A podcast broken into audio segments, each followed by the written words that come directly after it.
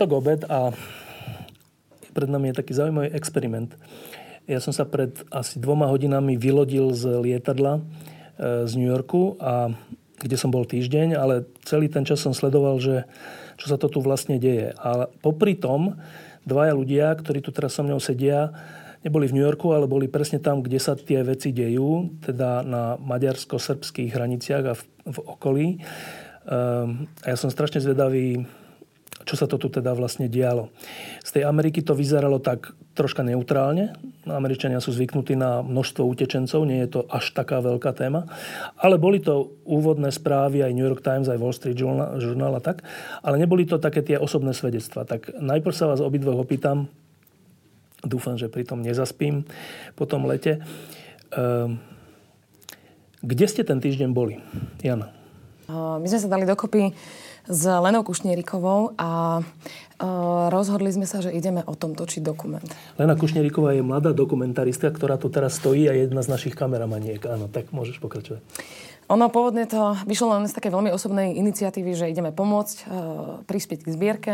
Potom sme si povedali, že natočíme nejaké, nejaký spot o tom a potom sme sa začali nad tým zamýšľať vôbec v kontexte všetkých tých otázok a hľadania odpovedí, čo táto téma nám eh, dáva, poskytuje, tak eh, sme si povedali, ale prečo sa nevložiť do dokumentárneho filmu? A čo nás prekvapovalo, že sa vlastne toho nikto nechytil zatiaľ. Už je to tu niekoľko mesiacov, teraz teda radikálnejšie ako doposiaľ, ale, ale zatiaľ sa nikto nechopil tej iniciatívy, tak sme sa vydali. Pôvodne sme chceli ísť na dva dní. v tom čase, keď sme mali vyrážať, tak sa vydalo húfne množstvo ľudí z, Bu- z Budapešti, skelety, peši k rakúskym hraniciam. A povedali sme si, že tra- strávime s nimi dva dní s tým, že zoberieme stan a prespíme s nimi alebo neprespíme proste dva dní a jednu noc strávime s nimi. No lenže tá, tá situácia sa nemení zo dňa na deň, ale z hodiny na hodinu, takže keď sme tam prišli, uh, už, už sa, viedli iné kroky, uh, autobusy alebo ľudia z Rakúska potom už prichádzali s autami, ten konvoj veľký, uh, 200 aut, čo prišiel. Takže potom sme zostali uh, deň v, Ma- uh, v Budapešti a stretli sme ďalších ľudí, ktorí nás informovali, teda, aká je situácia na srbsko-maďarských hraniciach a povedali sme si, že tam je to miesto, kam máme ísť. A tam, tam sme zbytok, zvi, z... zbytok času, áno. Až do... No, nejaké 3-4 dní sme tam strávili. 4, 4 no. E, teda to ste boli vy dve dievčatá dokumentaristky. Andrej, ty si trávil kde ten týždeň? No ja som sa tam opakovane vracal už posledné dva týždne na tie miesta.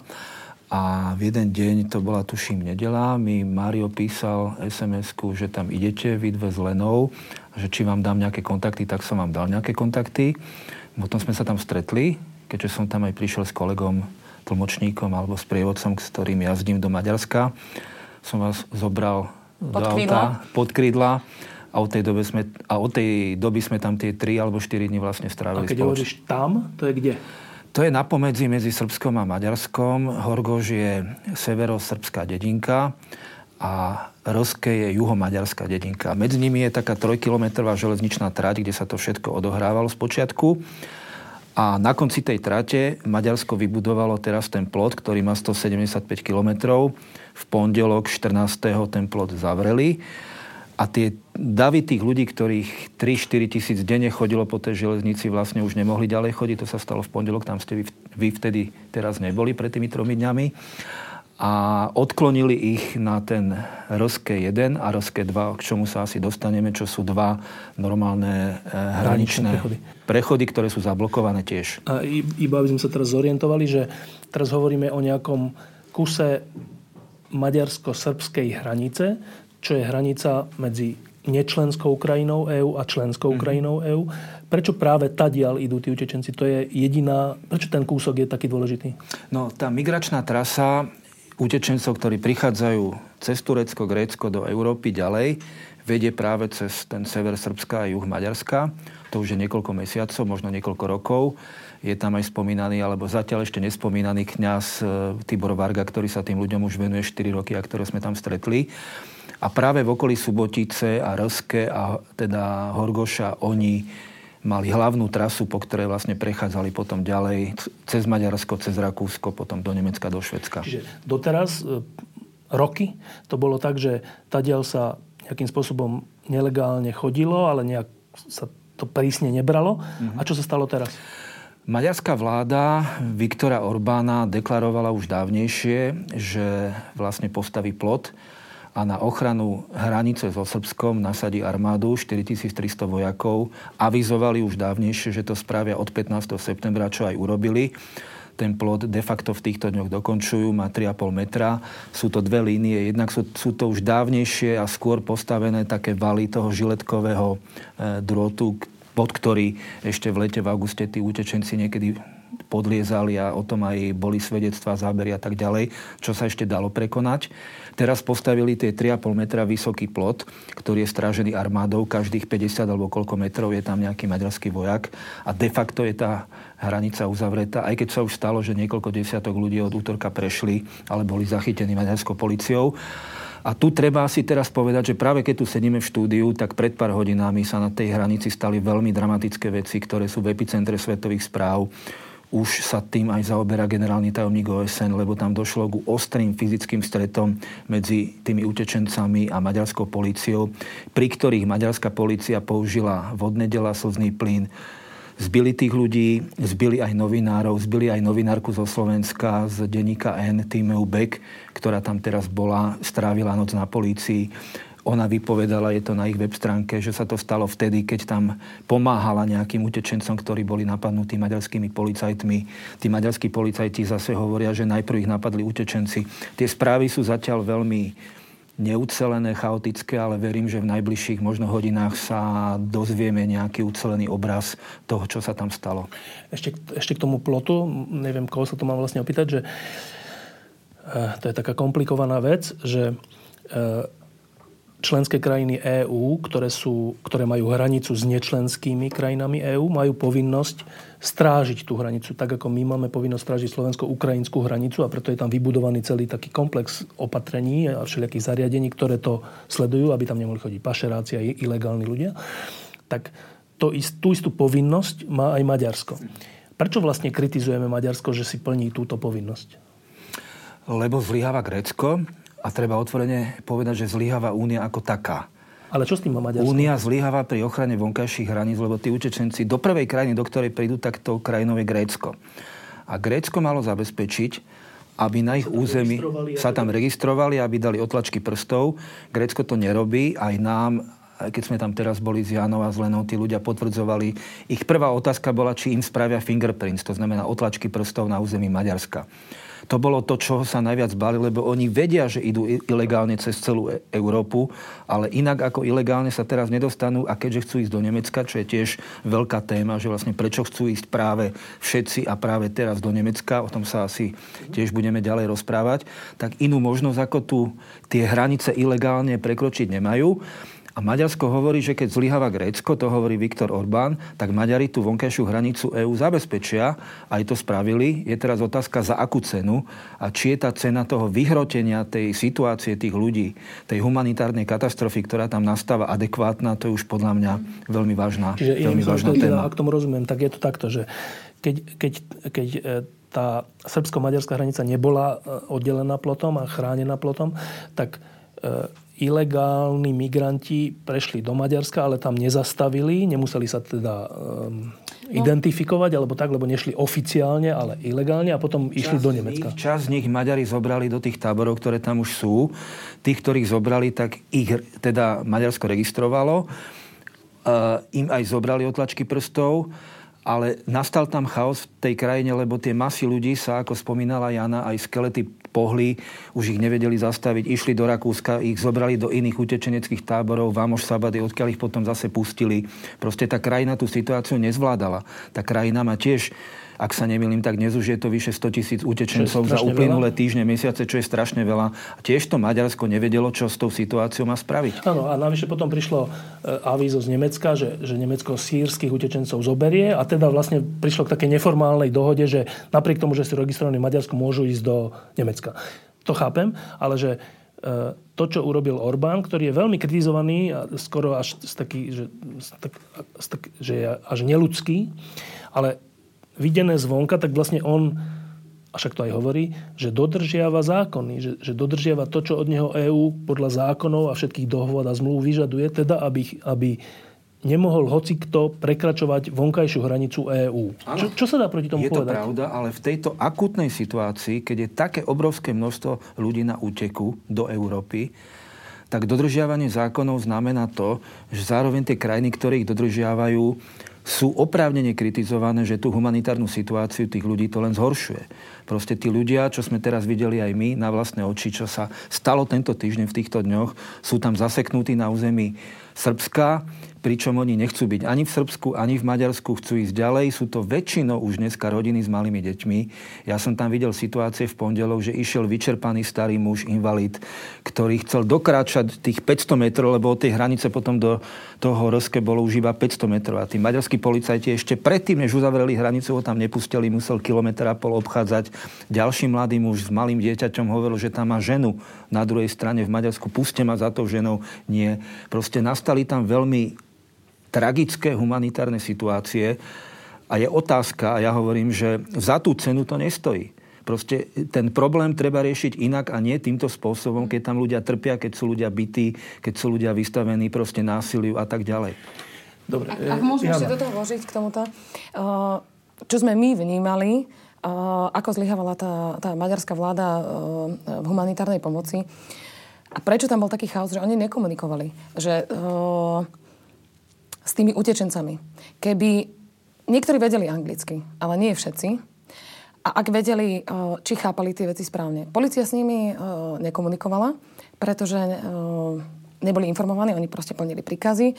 Tiež boli unavení samozrejme, tiež boli vyčerpaní, hladní, ale častokrát to potom aj preniklo do rasistických narážok, občas do nejakých fyzických násilí.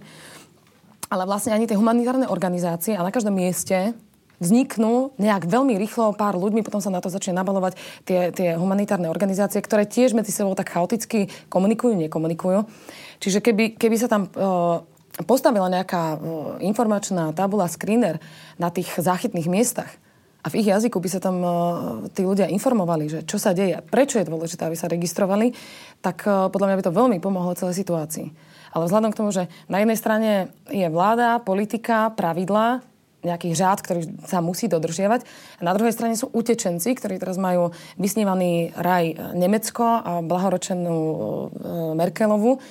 Uh, tak, tak a, a húfne teda putujú do, do toho Nemecka, kde nastane podľa mňa veľmi silný tlak a veľmi zlá situácia, čo chvíľu, už teraz je to napäté, tak bez tej komunikácie ako to, to, to nejde. To, čo sme my vnímali, bol naozaj akože veľmi chaotická situácia, Veľmi zlá komunikácia. E, z tých obrázkov, ale aj z e, článkov o tom. E, posledná vec k Maďarsku, lebo to je širší problém ako Maďarsko, ale predsa len k tomu, že skoro vzniká taký dojem, že Maďari sú takí akože veľmi protiutečeneckí, respektíve veľmi proti všetkému, čo je iné ako maďarské. Že vychádzajú z toho ako nejaký od ľudí. Ale mne sa nezdá, že Maďari sú od ľudí. Vaša skúsenosť? Eh, ja som to aj viackrát písal, keď som videl aj maďarských policajtov na juhu v uplynulých dvoch, troch týždňoch, keď som sa tam vracal, tak to, čo som ja videl na vlastné oči, tak boli väčšinou korektní a slušní. Tým nehovorím, že v iných prípadoch takí boli tiež, ale čo som videl, tak boli takíto. Uh, tú verejnú diskusiu cez mojich priateľov, ktorí vedia po maďarsky, v Maďarsku sledujem. Nemyslím si, že sú Maďari od ľudí a že sú iní, alebo že sú horší ako ktokoľvek iný.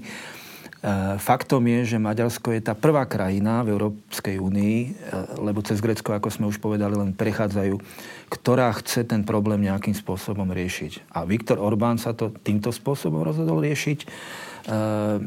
Je za to podľa mňa opravnene kritizovaný, lebo t- tú situáciu nevyrieši. Tí ľudia si nájdú náhradnú trasu. Už sú dnes správy, že tí ľudia obchádzajú srbsko-maďarskú hranicu a idú ďalej na západ smerom na Chorvátsko, kde sú však ešte stále zaminované polia z bývalých vojen v Jugoslávii v 90. rokoch a tam proste hrozí tiež obrovský problém ale aj Chorvátsko, aj Srbsko sú oveľa otvorenejšie. Však aj chorvátsky, aj srbskí lídry, premiéry hovoria, že tú situáciu zvládnu, že tá krajina sa o tých ľudí postará. Keď som bol v roku 2000, to bolo rok po vojne v Kosove, pred 15 rokmi v Srbsku, tak v celom Srbsku bolo 720 tisíc utečencov. To je toľko približne, koľko má prísť tento rok do Spolkovej republiky Nemecko. To boli utečenci z Bosny, z Chorvátska, z Kosova. Tí ľudia bývali v školách, bývali v telocvičniach. Práve cez Maria sme s Jarom Vojtekom robili film Akvárium o jednej športovej hale v Belehrade, ktorá bola funkčná. Tam chodili belehračania športovať do plavárne, do fitnesska ja neviem kde, kde bývalo 300 utečencov na basketbalovej palubovke. Ako za sklom to boli dva oddelené svety a to Srbsko to zvládlo. A tí ľudia, keď sa vyriešila situácia v Bosne, v Chorvátsku, v Kosove, tak sa vrátili domov. Čiže tieto dve krajiny, v minulosti kritizované tiež oprávnene, sa dnes k tej situácii stávajú inak ako Maďarsko. A na obranu Maďarska treba ale povedať, že Maďarsko nemá z novodobej histórie posledných pár desiatok rokov skúsenosti, aké majú balkánske krajiny. Čiže z tohto pohľadu tí Maďari, podľa mňa ten strach Maďarov je do veľkej miery aj pochopiteľný. Čiže keby sme to zhrnuli, ten, tá maďarská, to, čo asi vám vadí na, na, na tom prístupe maďarského štátu alebo maďarských orgánov je, že z oči v oči tým ľuďom a tým príbehom, ktoré ste tam zažili, postupujú príliš tvrdo. To je ten problém? Mm, áno, to, čo sa vyhrotilo teraz v tom rozke, tak to je tento prípad. Jana? No toto určite, ale my sme tam teraz neboli ako posledné tri dny, čo sa tam uh, diali zásadné veci. Uh, len čo sme vnímali, no, ja, ja, ja som naozaj videla najväčší problém v tej, v tej komunikácii, respektíve nekomunikácii. Dobre, teraz, teraz troška širšie k tomu, že um, na Slovensku, ale vôbec v strednej Európe, e, je predsa len väčšia nechuť k utečencom. Asi je to aj dané tým, že my sme menej zvyknutí aj vzhľadom k tomu, že sme boli uzavretí železným ostnatým drôtom a, a tak a nie sme zvyknutí na iných ľudí a bude nám to asi troška trvať. Asi aj preto sa teraz ozývajú hlasy, že ale akí utečenci, však to sú väčšinou urastení mladí muži s mobilmi a s peniazmi Takže vlastne to nie sú utečenci, ale minimálne chcú mať lepší život a v tom horšom prípade sú tu infiltrovaní teroristi a podobne. Toto čítam nielen na Facebookoch a sociálnych sieťach, ale už aj v novinách. E, vy ste boli priamo pri tom, vidíte tých ľudí, tých mužov, tie ženy, tie deti. E, aký je to obraz? No to, to je veľmi častý argument, že 95% eh, utečencov sú ekonomickí migranti a len 5% eh, uniká pred, eh, pred vojnou a snaží sa si zachrániť holé životy. Neviem, kto robí tieto štatistiky. Zatiaľ som sa nedočítala, že, že by boli nejaké relevantné dôkazy o tom. A, a to je jedna vec. Uh, druhá vec, uh, ten pomer tých žien, malých detí, od 5 týždňových Čiže keď častokrát sú tí ľudia 35 dní aj už na ceste, tak to dieťa sa si narodilo už aj na ceste, predpokladám. Až po dvoj, troj, 5 ročné deti, 15, 12 ročných chlapcov, ktorí zrazu sú stratení, pretože sa uh, separujú tie rodiny, uh, rýchlo sú matky s, s otcami uh, do autobusu poslaní a tí chlapci tam zostanú bez mobilny, bez mobilu, bez nejakej identity, lebo však nie sú registrovaní, takto rozdelení. Čiže tých príkladov tam bolo strašne veľa, aj tých uh, rodín. Čiže takto to deliť, alebo robiť si štatistiku, že teraz prešlo 10 malých, uh, mladých chalanov urastených a jedna rodina, tak budem si, akože to, to, takto sa na to nedá pozerať vôbec. Uh, a potom druhá vec, že tí ľudia sú vyčerpaní, akože či, či, čo sme my stretli. Uh, či, či je to ekonomický uh, imigrant, alebo či je to človek utekajúci pred smrťou. Obidva sú vyčerpaní a ja teraz podám vodu len tomu, čo, čo uteka pred tou vojnou? To ako nemôžeme takto premýšľať. Andrej? Je taká agentúra Frontex, to je agentúra e- Európskej únie na ochranu vonkajšej hranice a tá zverejnila nedávno štatistický údaj, alebo je to odhad podľa mňa, neviem do akej miery presný, ale zrejme nič presnejšie teraz nemáme k dispozícii, že 80% z tých ľudí, ktorí dnes prichádzajú cez juh a juhovýchod do Európy, tak sú utečenci z krajín, kde sú konflikty. To je Sýria, Afganistan. Tých 20% to sú ľudia možno z krajín, ktorí tu prichádzajú ako tí ekonomickí migranti. Ale ak je to takto, tak 4 petiny z tých ľudí sú skutočne ľudia, ktorí majú podľa ženevských konvencií nárok minimálne na seriózne zváženie ich žiadosti o azyl. A to, čo som ja videl, lebo sa tam vraciam opakovane, ty to veľmi dobre vieš, ak sme tu sedeli v júli, keď ešte bolo hlavnou témou Grécko a presne v tomto štúdiu som ja začiatkom júla po návrate z Grécka, z Macedónska, Srbska hovoril, že nie Grécko je ten kľúčový problém dnešnej Európy, ale utečenci. Vtedy ešte ani na Slovensku to nebola veľká téma. Tak ja už opakovane hovorím, že tí ľudia na tej trase, po ktorej prichádzajú do Európy, majú nehumánne podmienky, spali vtedy niekde v lesoch, v kríkoch a tak ďalej. A že povinnosťou Európy je spraviť to, aby spoločne, a to vieme zabezpečiť, už sa teraz o tom hovorí hotspots v Grécku, veľké zberné tábory, kde tí ľudia budú registrovaní, kde budú mať jedlo, vodu, lekárov a všetky tieto veci. Konečne, ale trvalo to veľmi dlho. Európsky lídry sa vedeli operatívne zo dňa na deň schádzať kvôli gréckej kríze, kvôli Ciprasovi a kvôli všetkým týmto veciam. A teraz im trvá týždne, kým sa zídu kvôli utečeneckej kríze. No, ako je to možné, ja sa pýtam. Kde sú európsky lídry? Toto, čo sa tu odohráva dnes a teraz, to je kulminujúca. Tých ľudí stále prichádza viac a viac.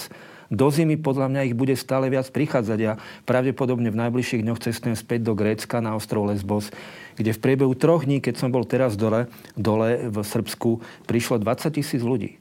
To je maximum a to ešte bude podľa mňa v priebehu ďalších týždňov, kým príde zima kulminovať. Toto je obrovská téma. Z oči voči tomuto a z oči voči tomu, čo ste tam videli, vrátanie tých ledva narodených detí a žien a roztrhnutých rodín a tak. E, to je jedna strana. Druhá strana je, že takýchto utečencov alebo ľudí s takýmto osudom sú milióny. Zo samotnej Sýrie ušli milióny ľudí neviem koľko, v Libanone je milión alebo koľko, 300, dva. myslím. Uh, v Jordánsku je, proste to sú milióny. Hej. Teraz je ľahké povedať, že obidva, obidva tie krajné polohy je ľahké povedať. Je ľahké povedať, že a čo, zatvorme hranice, však to, toto je Európa, toto je Slovensko, toto je Česko, to, toto je naša krajina a oni nech sa starajú o seba. To je veľmi ľahké povedať. Ale rovnako ľahké je povedať, že ale čo, otvorme hranice, zoberme všetkých, lebo to je strašná zodpovednosť potom, lebo to, o tých ľudí sa treba starať. Takú kapacitu zase neviem, možno máme, neviem, ako Európa. Európa je veľký kontinent, je tu 400-500 miliónov ľudí. Do Ameriky chodí, chodí ročne, myslím, milión migrantov a vie to absorbovať, tak neviem, koľko vie absorbovať Európa. Nie je to asi tisíc, 5 tisíc, ani 10 tisíc. Je to oveľa viac. Ale asi povedať, že otvorme hranice, zoberme všetkých, je asi tiež nezodpovedné. Ľahké, ale asi nezodpovedné. Teda cítite niečo medzi tým, čo by bolo to z oči tomu, čo ste videli a zažili. No a čo teraz máme robiť? No tak ideálne riešenie je zastaviť to tam, kde vzniká ten problém. Tam, kde je vojna. Ale tak to je tak komplikovaná vec, že nájsť ten spôsob a a vôbec uh, tie, tie súvislosti, ja nie som politolog, ale tie súvislosti politicko-historicko-spoločenské, vôbec čo sa deje v, v Sýrii, ako to vyriešiť, do ktorého je zakomponovaná, zakomponovaná aj Rusko, USA, to je... To, ja som pacifista. Proste nebíme sa, zastavme vojnu a bude to vyriešené. No, no len ja sa bijeme. No? Ja tu mám úplne iný názor. Tiež som pacifista, ale v tomto prípade som za tvrdú vojenskú, medzinárodnú pod mandátom OSN akciu v Syrii proti islamskému štátu, ale aj proti režimu Bašara Asada. Tieto dve entity, časť Sýrie ovláda islamský štát, časť Sýrie ovláda stále Asad. Zároveň je tam veľmi nebezpečná islamistická opozícia voči Asadovi. Tam sú tri strany konfliktu. Žiadna z nich nie je správna alebo dobrá, ale kým do tohto vredu medzinárodné spoločenstvo nevstúpi tvrdým vojenským spôsobom, aj s rizikom, že to vyvolá nové civilné obete, nové ľudské tragédie, tak týmto situácia bude ďalej pokračovať. To je trošku paralela, z toho, paralela toho, čo sa dialo v Európe v tých 90. rokoch. Boli vojny v Jugoslávii. Vieš veľmi dobre, že som tie vojny intenzívne sledoval, že sa do tých regiónov vraciam. Bola Bosna, nezasiahlo medzinárodné spoločenstvo, vyvraždili tam 8 tisíc mužov a chlapcov moslimských v Srebrenici. O 5 rokov bolo Kosovo, zasiahlo medzinárodné spoločenstvo práve kvôli tomu, že bolo kritizované opravnenie, že 5 rokov predtým v tej Bosne nezasiahlo. Opäť bolo kritizované Američania a Briti, že zasiahli. Ale kto vie, čo by sa stalo, čo by urobil ten blázon Miloševič v Kosove, keby vtedy nezasiahli. A v tomto prípade si myslím, že Syria je zrelá na to, a súhlasím s tými, ktorí hovoria, že treba pod mandátom OSN aj spoločne s Ruskom, ktoré je tiež veľký problém sám o sebe, ale v prípade Sýrie to bez Ruska sa asi nedá, spraviť koordinovaný spoločný vojenský zásah. Iba krátko k tomu. E, v tej Syrii je problém ten, že e, Rusko je na strane Asáda, mm-hmm. ktorý použil chemické zbranie proti svojim obyvateľom. Nie je to žiadny fešák. Rusko má s ním dohody, koalície, záujmy. E, čiže Rusko nechce povaliť Asáda. Rusko chce pomôcť Asádovi, aby zotrval pri moci. Američania sú proti Asádovi a súčasne sú ale proti islamskému štátu. Ty hovoríš, že je tam ešte tretia nejaká e, sila, ktorá je ale rovnako islamistická a nebezpečná. Čiže vlastne ten problém je, že nech, nech pomôžeš komukolvek, alebo keď budeš proti všetkým trom, tak výsledkom bude, že tam nebude nikto vládnuť a bude to Líbia, kde není vlastne štruktúra a bude to ďalšie. Že skoro sa mi to zdá neriešiteľná vec. Aká je iná možnosť v tomto no, prípade, Štefan? No, ale aká...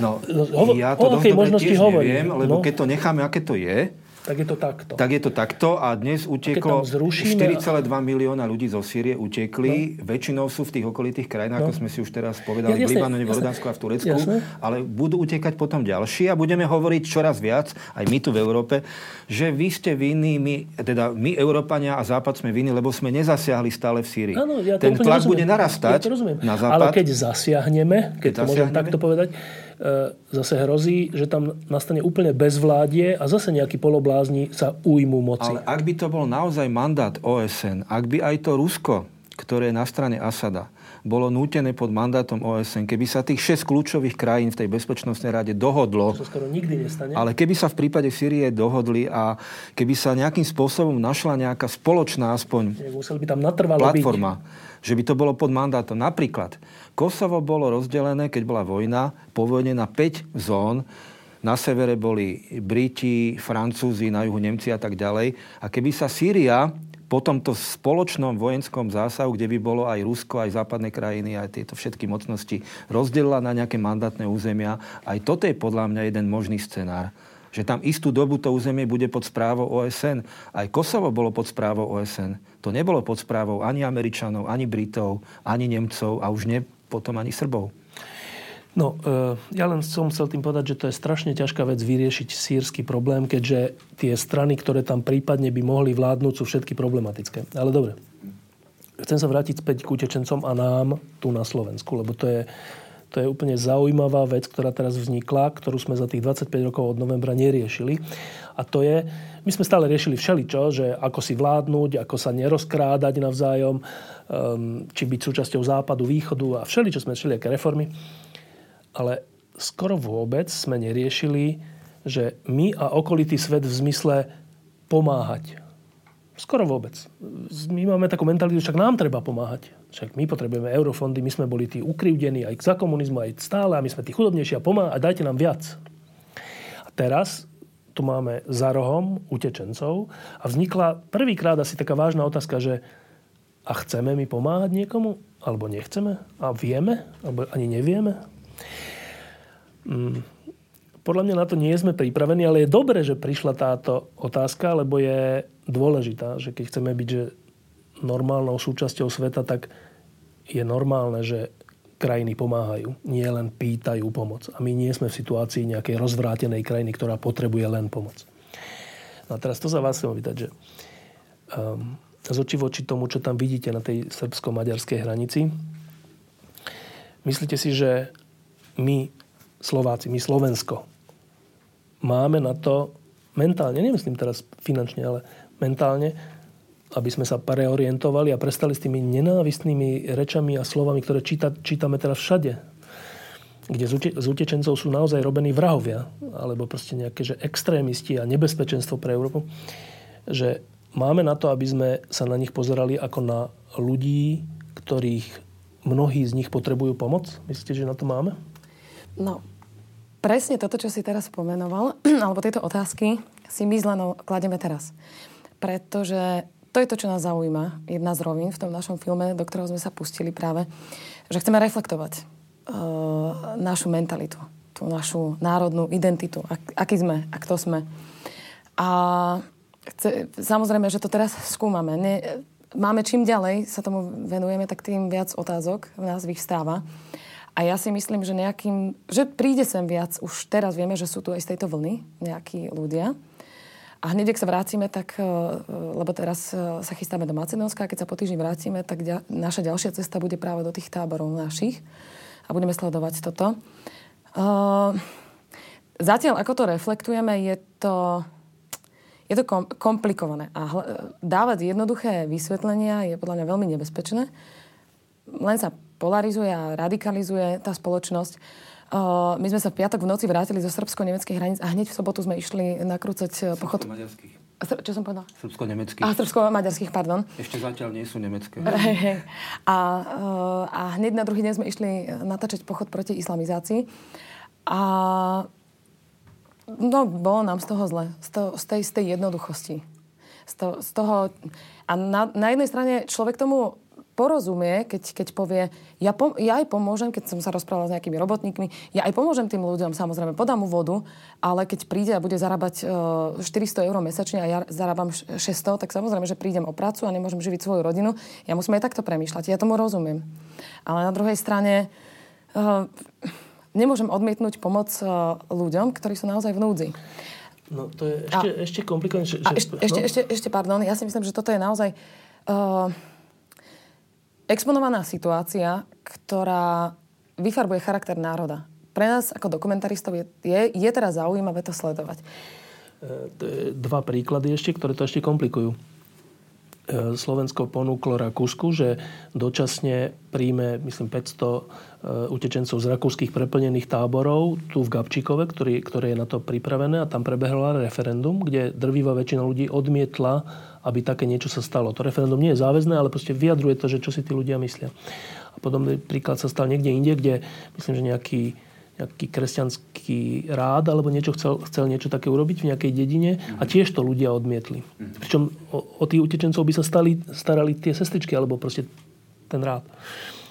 A teraz, keď, keď sa na to pozerám, že dobre, tak Gabčíkovčania to odmietli, tam tí to odmietli. Predpokladám, Ladce. Mhm. predpokladám, že by to odmietlo strašne veľa mhm. miest a dedín na Slovensku. A teraz môžem sa na to pozerať, že no ale to sme my, teraz zase my, Slováci, od ľudí.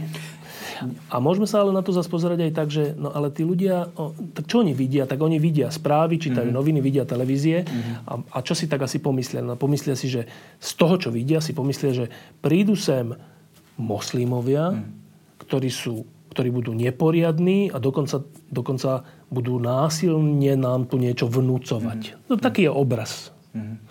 Čo je tiež pochopiteľné, mm-hmm. že si to tí bežní ľudia myslia z toho mi vyplýva, že nielen ľudia, ale aj média a vlastne my všetci na to proste nie sme pripravení. Že, že, to, že, že nad ja naše, sa... v tejto no. chvíli je skoro až nad naše sily uh, byť v tomto triezvy. Dobre, ale prepáč, ja len jednu vetu chcem povedať, lebo Andrej bude viac rozprávať. Ja len sa sama seba pýtam, že Prečo sme tak rýchlo zabudli na to, keď naši rodičia, starí rodičia emigrovali a, a pomohli nám? Prečo tak rýchlo na to zabudáme? Nikto, je, čo sa rozprávame s ľuďmi, tak uh, zatiaľ som sa nestretla s tým, že niekto to konfrontuje s tou situáciou. Samozrejme, že je to v istom zmysle neporovnateľné, hej, ale, ale, ale my sme naozaj tiež utekali a a bolo nám. Áno, oni, vieš čo na to povedia? E, ten taký ten všeobecný argument ľudový je, že no ale tí naši dedovia, čo išli do tej Ameriky a tak, E, tam išli za prácou, lebo tu nemali a tam išli za prácou, kdežto títo utečenci nejdú za prácou, ale za lepšou životnou úrovňou. Je toto je argument. argument. Podľa mňa tiež je do veľkej miery ako relevantný, že tí naši ľudia sa dokázali v tej Amerike lepšie adaptovať, prispôsobili no. sa, sú z blízkej kultúry, kdežto títo ľudia sú z inej kultúry. Tri veci spomeniem. V roku 2004-2005, ak sa nemýlim, bolo zemetrasenie v Pakistane, vtedy som tam ešte za človeka v ohrození bol s 27-ročným miestnym chalanom sa volá Kamran Ali Shah, ktorým, s ktorým sme distribuovali pre tých ľudí vtedy humanitárnu pomoc. Potom sme ho pozvali na Slovensko na festival Jeden svet. Prišiel tu osobne na Slovensko, má jeden jediný problém. Má bradu, mandlové oči, tmavú pleť, vyzerá ako Usama bin Laden. Prišiel tu, Celý čas bol so mnou, týždeň, a jeden deň som ho pustil samého na letisko. Išiel si vybaviť nejakú zmenu leteniek do Ivanky. Volá mi, brother, brother, brat, prosím ťa, príď za mnou, zatkli ma. Že čo sa deje, som bol vydesený. Som šiel za ním, no tam ho držali naši policajti, že čo sa stalo páni. No tento pán tu sedel a ja, že čo keď tu sedel? No a vyzerá ako terorista. No ale však ja hovorím, že je... A čo spravil? Nič. A čo bolo? No, že mal vedľa seba tašku, mysleli sme si, že tam má bombu. Ja mu, to, ja mu to prekladám. On ešte chcel predtým, že by tu žil nejakú dobu, že by tu študoval. Som ho zobral za rukav, dobre, oni ho pustili. Som mu vysvetlil, kamrán, ty si chcel tu žiť, ale to naozaj nie je krajina pre teba. To hovorím v tvojom záujme. Títo ľudia nie sú zlí. Títo ľudia ti nechcú nič zlé. Ale oni, čo vidia v televíziách, v médiách, je to, že presne takisto vyzerajúci ľudia ako tí, s ktorými nemajú osobné skúsenosti, lebo tu žije veľmi málo Pakistancov, páchajú tie teroristické útoky a jednoducho sa ťa boja. Mne nedávno, keď som robil článok o tej iniciatíve Kto pomôže, o tých dobrovoľníkoch, tak jeden z tých ľudí bol Sirčan, ktorý tu žije, inžinier, 40 rokov, veľmi človek rozhladený, múdry a tak ďalej. A mi hovoril, Slováci, ja sa im nečudujem, ani ja sa nečudujem sa boja suseda z vedľajšej dediny. Vlastného človeka Slováka je tu strach z niečoho cudzieho, neznámeho. Čím ďalej, tým viac o týchto veciach hovorím s pochopením. Bez toho, aby som používal veľké slova, bez toho, aby som moralizoval, aby som vstupoval tu ľuďom do svedomia. Čím viac tým používam len faktografické veci, informácie a menej nejaké emocionálne argumenty alebo emocionálne výzvy, pretože mám veľké pochopenie aj pre strach ľudí, ktorí tu žijú. Najmä preto, keď náš pán predseda vlády hovorí, presne ako si ty povedal, že je to bezpečnostná hrozba, že čo keď sú medzi nimi islamisti, čo keď sú medzi nimi teroristi, ktorí tu prídu. No na to ja hovorím, pán Fico, máte dokumentované, že by už niekto z tých ľudia, už prišli 100 tisíce ľudí, spáchal nejaký teroristický čin v Európe? Zatiaľ nie, našťastie. Nehovorím, že medzi nimi, medzi nimi nemôžu takí byť, ale ak sa chce niekto infiltrovať do Európy, tak určite nepodstúpi niekoľko týždňové pešo. putovanie pešo alebo loďkou cez more, kde sa môže potopiť, aby išiel s tými ľuďmi do Európy. Práve títo ľudia utekajú pred islamistami, utekajú celé rodiny pred islamistami, to je jedna vec. A druhá vec, tie útoky, ktoré boli v Európe, v Londýne, Londýne, v Madride a inde, tak tie spáchali už dlhodobo žijúce, možno druhá, tretia generácia imigrantov, ktorí tu žijú v Európe. To nie sú aktuálni utečenci. Takže bohužiaľ ten strach len umocňujú vyhlásenia, aké mal nedávno náš pán predseda vlády. No, ale teda vráťme sa k tomu, k tej našej asi aj mnohom pochopiteľnej neskúsenosti alebo aj neschopnosti pozrieť sa na tých ľudí ako na ľudí a na tie naše strachy a tak. Čo s tým ideme robiť? Lebo pozerať takto, že žiť v krajine, ktorá bude taká, že vy všetci Európania pomôžte, nech idú všetci utečenci do Nemecka a do Švédska a do Holandska, ale my tu na Slovensku budeme mať čisté Slovensko. Tak v takejto krajine by, by mi bolo troška ťažko. By som sa cítil troška, že čierny pasažier. Mm. Na jednej strane. Na druhej strane, ale toto sú naše, toto je naše, to sú naše východiskové podmienky, ktoré ste práve pomenovali. Že tí ľudia sa, proste sa bojíme. Nemáme tu skúsenosť niečo. No čo s tým ideme urobiť? Čo sa s tým vôbec dá urobiť? Ja si myslím ale na druhej strane, že je tu silná vlna mladých ľudí, ktorí práve naopak sa snažia pomôcť tým ľuďom. Zoberú svoje auta, idú tam priamo na miesta, alebo, alebo podporujú tých, ktorí tam idú. Ako my sme sa stretli so strašne veľkým množstvom mladých ľudí. Uh, a nielen z Bratislavy teda. Takže, a to si myslím, že je tiež veľmi podstatné, pretože ono to spúšťa potom ďalšiu vlnu. Podľa mňa je ešte jeden ďalší problém, je únava. Únava tých ľudí z tej témy. Aj tí, čo by už chceli pomôcť, tak už sú z toho unavení. Boja sa, že otvoria chladničku a vyskočí na nich utečenec. Ja, a tomu rozumiem. Žiadny to... tu není. Hej, ale všade sú tie správy, je, je to tu, je to tu prítomné, aj keď tu fyzicky nie sú, je to tu stále prítomné. Čiže to, aj, aj tomu rozumiem, že, že tí ľudia sú unavení. Ale mňa to teší, aj čo sme pracovali s tými, s tými mladými ľuďmi, že, že, že to je veľmi dôležité mať práve tento protipol.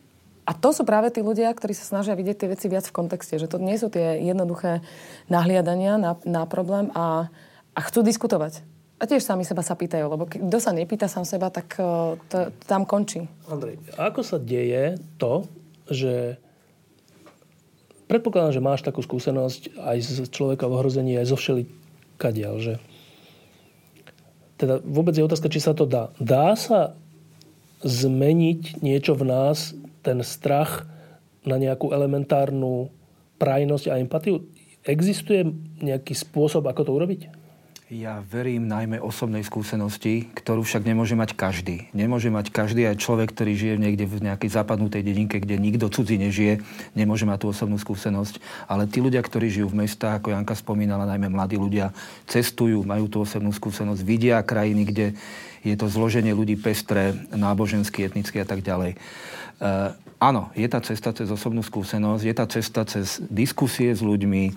Podľa mňa treba veľmi pracovať na Slovensku. Teraz som bol v Srbsku a v Maďarsku s Vierkou Dubačovou, divadelnou režisérkou, ktorá sa v Banskej Bystrici a v okolí veľmi občiansky angažuje, vystupuje na diskusiách s mladými ľuďmi. E, v kraji, kde je županom Marian Kotleba, kraji, kde, e, kde si ľudia zvolili práve župana Mariana Kotlebu a kde ho vítajú pomaly ako spasiteľa v tých dedinách, že ich zachráni pred miestnymi Rómami, tak ona s týmito ľuďmi diskutuje, aké sú ich problémy.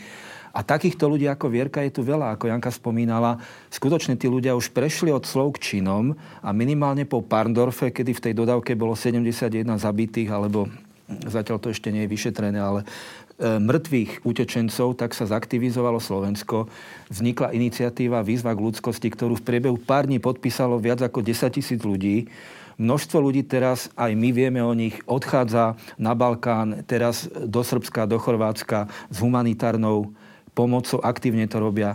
Bývalá premiérka Iveta Radičová, som s ňou v kontakte, zabezpečila dopravu pre človeka v ohrození do, do, do Maďarska, kde bola odvezená zbierka humanitárnej pomoci. Ďalej výrazne, o tom nehovorí, ale tuto chcem spomenúť, ďalej výrazne organizáciám, ktoré sa tým zaoberajú, pomáha. E, náš prezident Andrej Kiska sa práve v týchto chvíľach, keď my tu sedíme v štúdiu, stretáva s ľuďmi z výzvy k ľudskosti, osobne sa s nimi rozpráva, mal sa stretnúť aj s utečencami dnes do poludňa.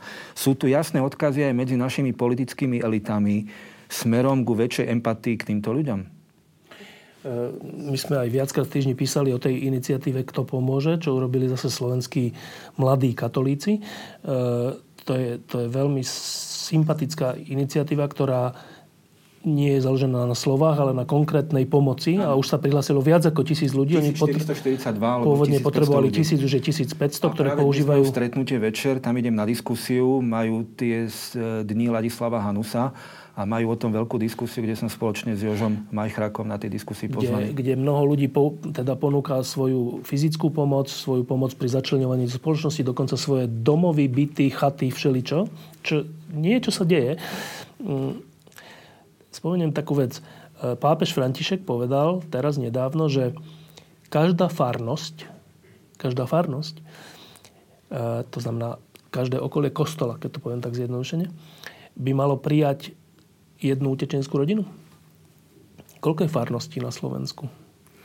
To sú tisíce. Ježiš, to číslo neviem teraz presne, no, ale... je to 2000, povedzme. 1500 alebo koľko, ak sa nemilím, no. teraz neviem. A koľko si, že každá, každá by prijala dvoch, hmm. troch utečencov, ak berieme rodinu, tak to by bolo, že 5000, to je, že, to je, to je mnohonásobne viac, než od nás požaduje Európska únia. Hmm. Uh, to je silná vec, ale teraz zase nechcem to hádzať, že to je, to je vec iba kresťanov, ale že takýchto iniciatív, ano. keby sa nazbieralo viac, tak my vieme pomôcť podľa mňa 5 tisíc, 7 tisíc, 10 tisíc e, utečencom.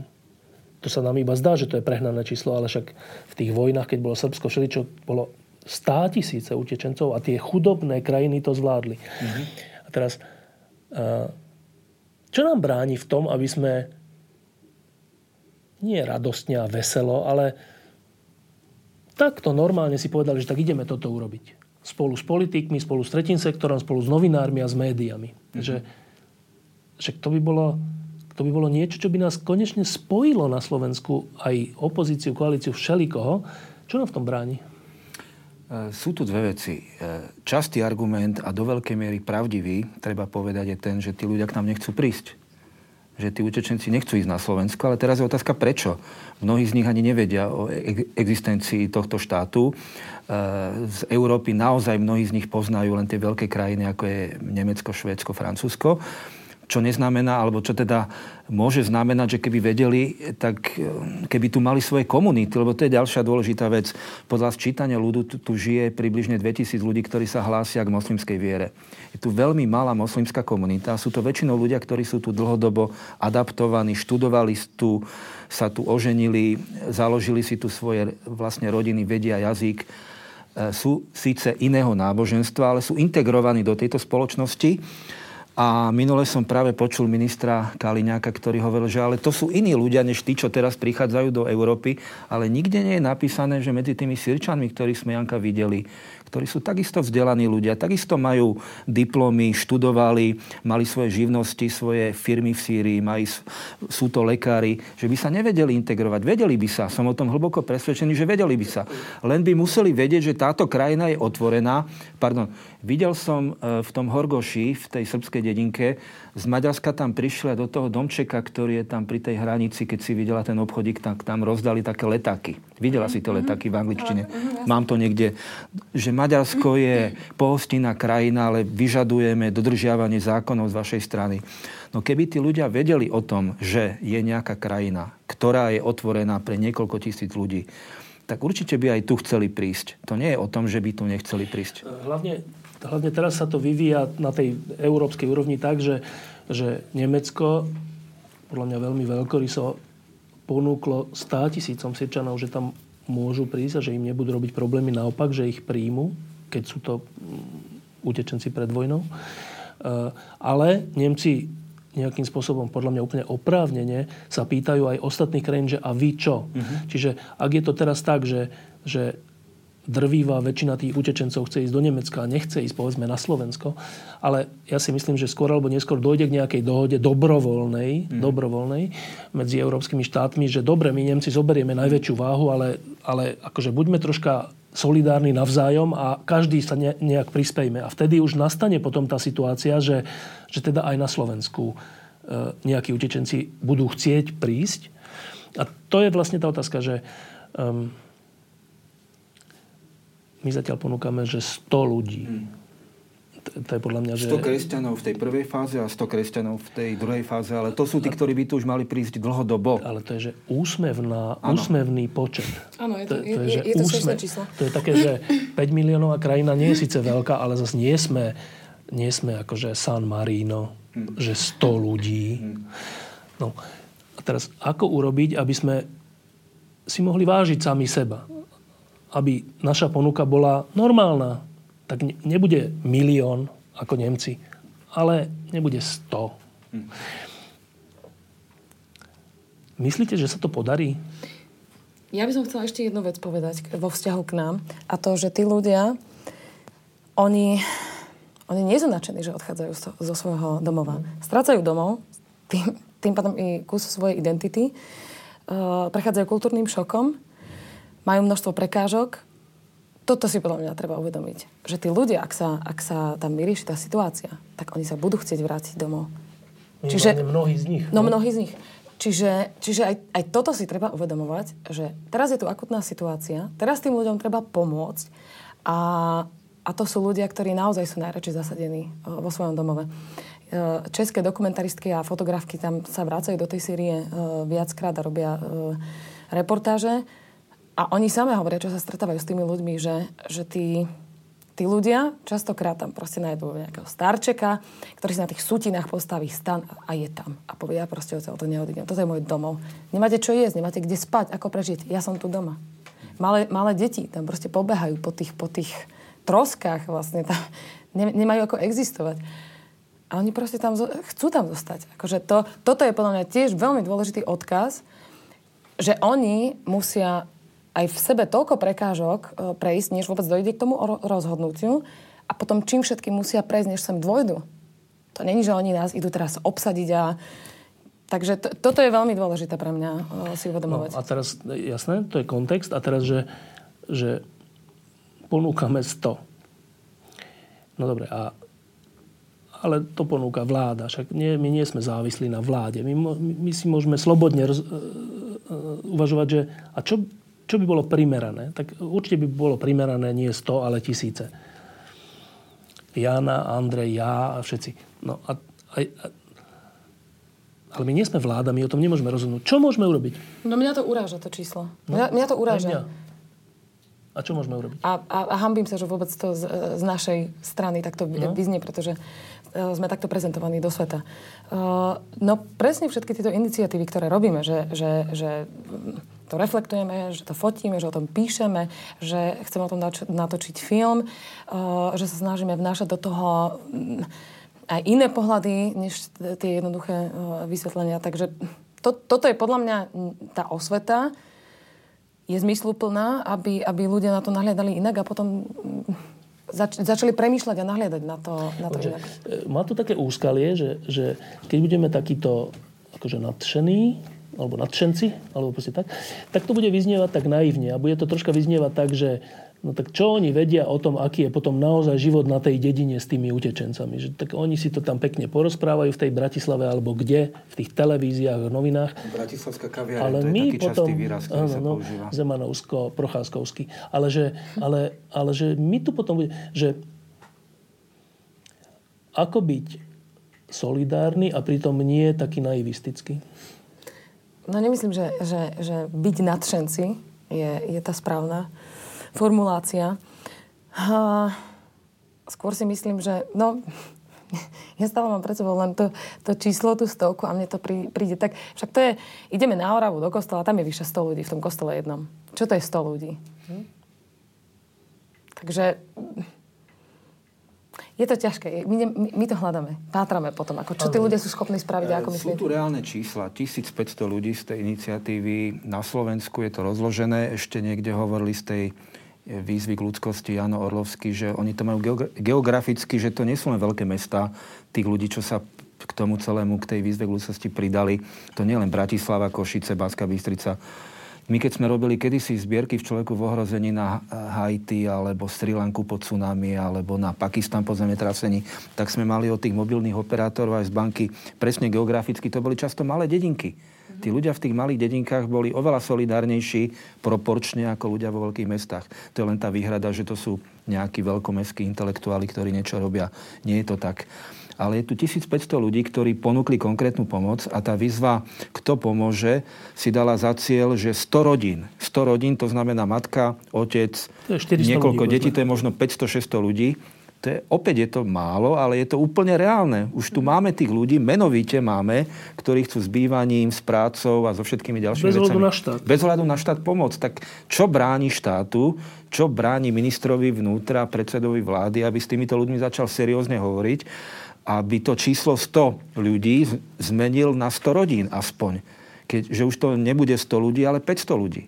Nič Ešte podľa bráni, mňa. Bráni im podľa mňa je úplne zrejmá vec a to je to, že podľa všetkých prieskumov väčšina ľudí je proti pomoci, lebo sa boja a politici proste najmä tí, ktorí sú takí akože populistickí, tak to je pre nich akože náboženstvo. Že, že čo chce voliť, to ja budem hovoriť. Čiže keď ľudia sú proti učecencom, ja budem hovoriť, že som proti. Tak keby teraz vláda začala byť nejaká ústretová, tak by, tak by mala pocit, že stratí Ale svojich voličov. No. Aký máš argument, pardon Janka, aký máš argument potom, lebo to sa ma ľudia často pýtajú. Tak prečo nemecká kancelárka ktorá má obrovský politický kapitál, ho investuje do veci, kde môže naraziť tiež na to, že Nemci nebudú chcieť toľko tých Syričanov, ako ona chce. Ale prečo to potom robí? Však ona predsa nie je politický samovrah, ale ona vehementne, jasne, dôrazne hovorí, že tým ľuďom Nemecko pomôže. A nehovorí to s tým, že by kalkulovala, že či vo voľbách jej tí Nemci dajú hlas. Ona to robí s tým, že je o tom hlboko presvedčená. Taký človek je autentický. Podľa a ja si myslím, podľa... že náš politik, keby tu bol, Teraz nehovorím o prezidentovi, ktorý zrejme nie je natoľko viazaný na to, alebo to tak vnútorne necíti, že čo si myslí verejná mienka, tak tie veci robí tak, ako to cíti. Ale keby naši vládni politici to robili takto, tak by boli oveľa autentickejší, lebo by som aspoň vedel, kto sú, čo si myslia. Ja si myslím, že to rozlišuje... Uh, Zvlášť, keď sú to sociálno-demokratickí politici. To je ale jedno, lebo... No, lebo, nie je to jedno, to sú... Merkelová je kresťansko-demokratický politik, ale to je jedno. Že ja si myslím, že to rozlišuje E, naozajstných politikov od takých tých povrchných populistov, že, že proste niekedy urobíš vec, ktorej aj riskuješ stratu popularity, lebo si myslíš, že je to správne. Ja si myslím, že Merkelová proste videla tie zábery, videla aj tú dodávku, videla... Aj toho chlapčeka, ktorý bol vyplavený, To bolo ten ešte predtým, ale No, že no. proste videla to reálne utrpenie a povedala si, že ale tak dosť. Tak niečo musím urobiť. Tak to, to je ale ťažká vec. To je ale ťažká vec, lebo, lebo naozaj riskuješ to, že z najpopulárnejšej premiérky v histórii Nemecka sa staneš úplne najne... Ale ja myslím, že tie jej voliči sú na inej úrovni ako... No a toto je tá No, otázka. To, to, to by som aj ja chcel povedať. Presne uh, len no. na bargo toho, čo si hovoril. Že to, že vláda rozpráva to, čo chce väčšinový volič no. počuť, ma dosť desí. No. Pretože to je tiež nejaký odkaz na to, ako sme nastavení, ako, ako je tá mentalita naša nastavená. A to potom ako vo mne vytvára len taký zápas, že to naozaj žijem v takejto krajine? No. Ale to zase takto, že zase v politike je v poriadku, že, že politik počúva to, čo ľudia chcú, lebo zase nemôže to byť tak, že politik robí opak toho, čo ľudia chcú, no tak to zase... Ale sú chvíle a sú veci, keď ide o život, keď ide o nejakú pomoc, keď Presne ide o, o nejakú dôstojnosť, o, spra- o pravdu alebo spravodlivosť, tak sú také chvíle, keď to treba porušiť.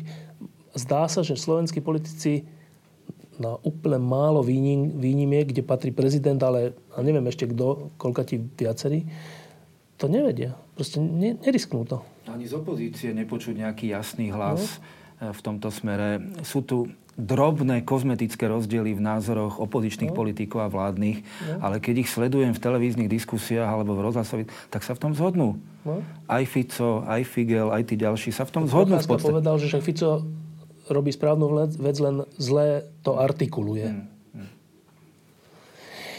No, ale, ale tu žijeme. Toto je naše Slovensko, toto je krajina, kde teraz žijeme. Tak naposledy sa pýtam, že vy si myslíte, že túto výzvu, ktorá je obrovská teraz, nová, je úplne zaujímavá, ale ťažká, že ju zvládneme?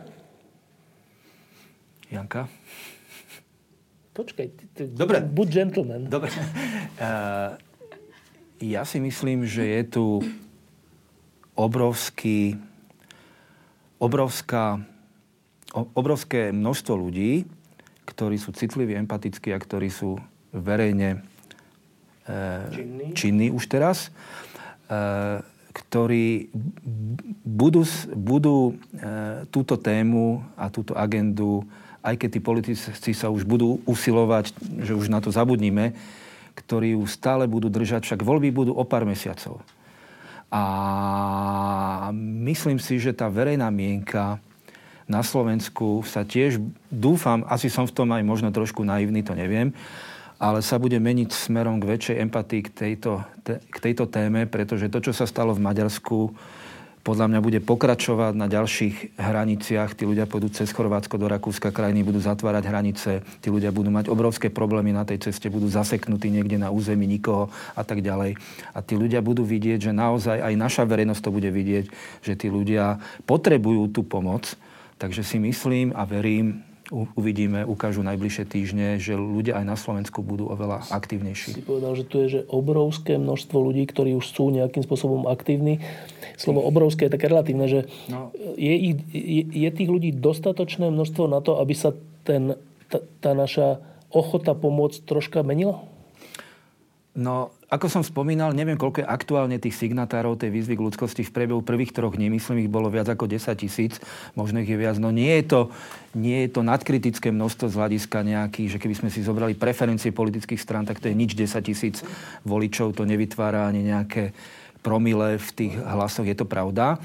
Ale zároveň je pravda, že veľa novinárov, a to chcem teraz zdôrazniť, už nepíše tie svoje články od stola, nekomentujú to dianie niekde z redakcie, ale tak ako tieto dve kolegyne idú do terénu, idú do Maďarska, do Srbska, do Macedónska, do iných krajín a prinášajú odtiaľ tie príbehy. Čiže cez médiá si myslím, a to vidno krásne na verejnoprávnej slovenskej televízii, ktorá vysiela svojich redaktorov, reportérov do terénu, tak cez tie médiá tí ľudia opäť dostanú informácie, ktoré sú iné ako len tie strachy, len tie predsudky, len tie obavy.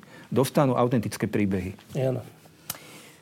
No tak to je veľmi, veľmi, veľmi ťažké povedať, že čo sa, čo sa bude diať. Uh, tie postoje tých ľudí sa aj, aj, aj mení. Uh, častokrát tí ľudia aj tak vajatajú.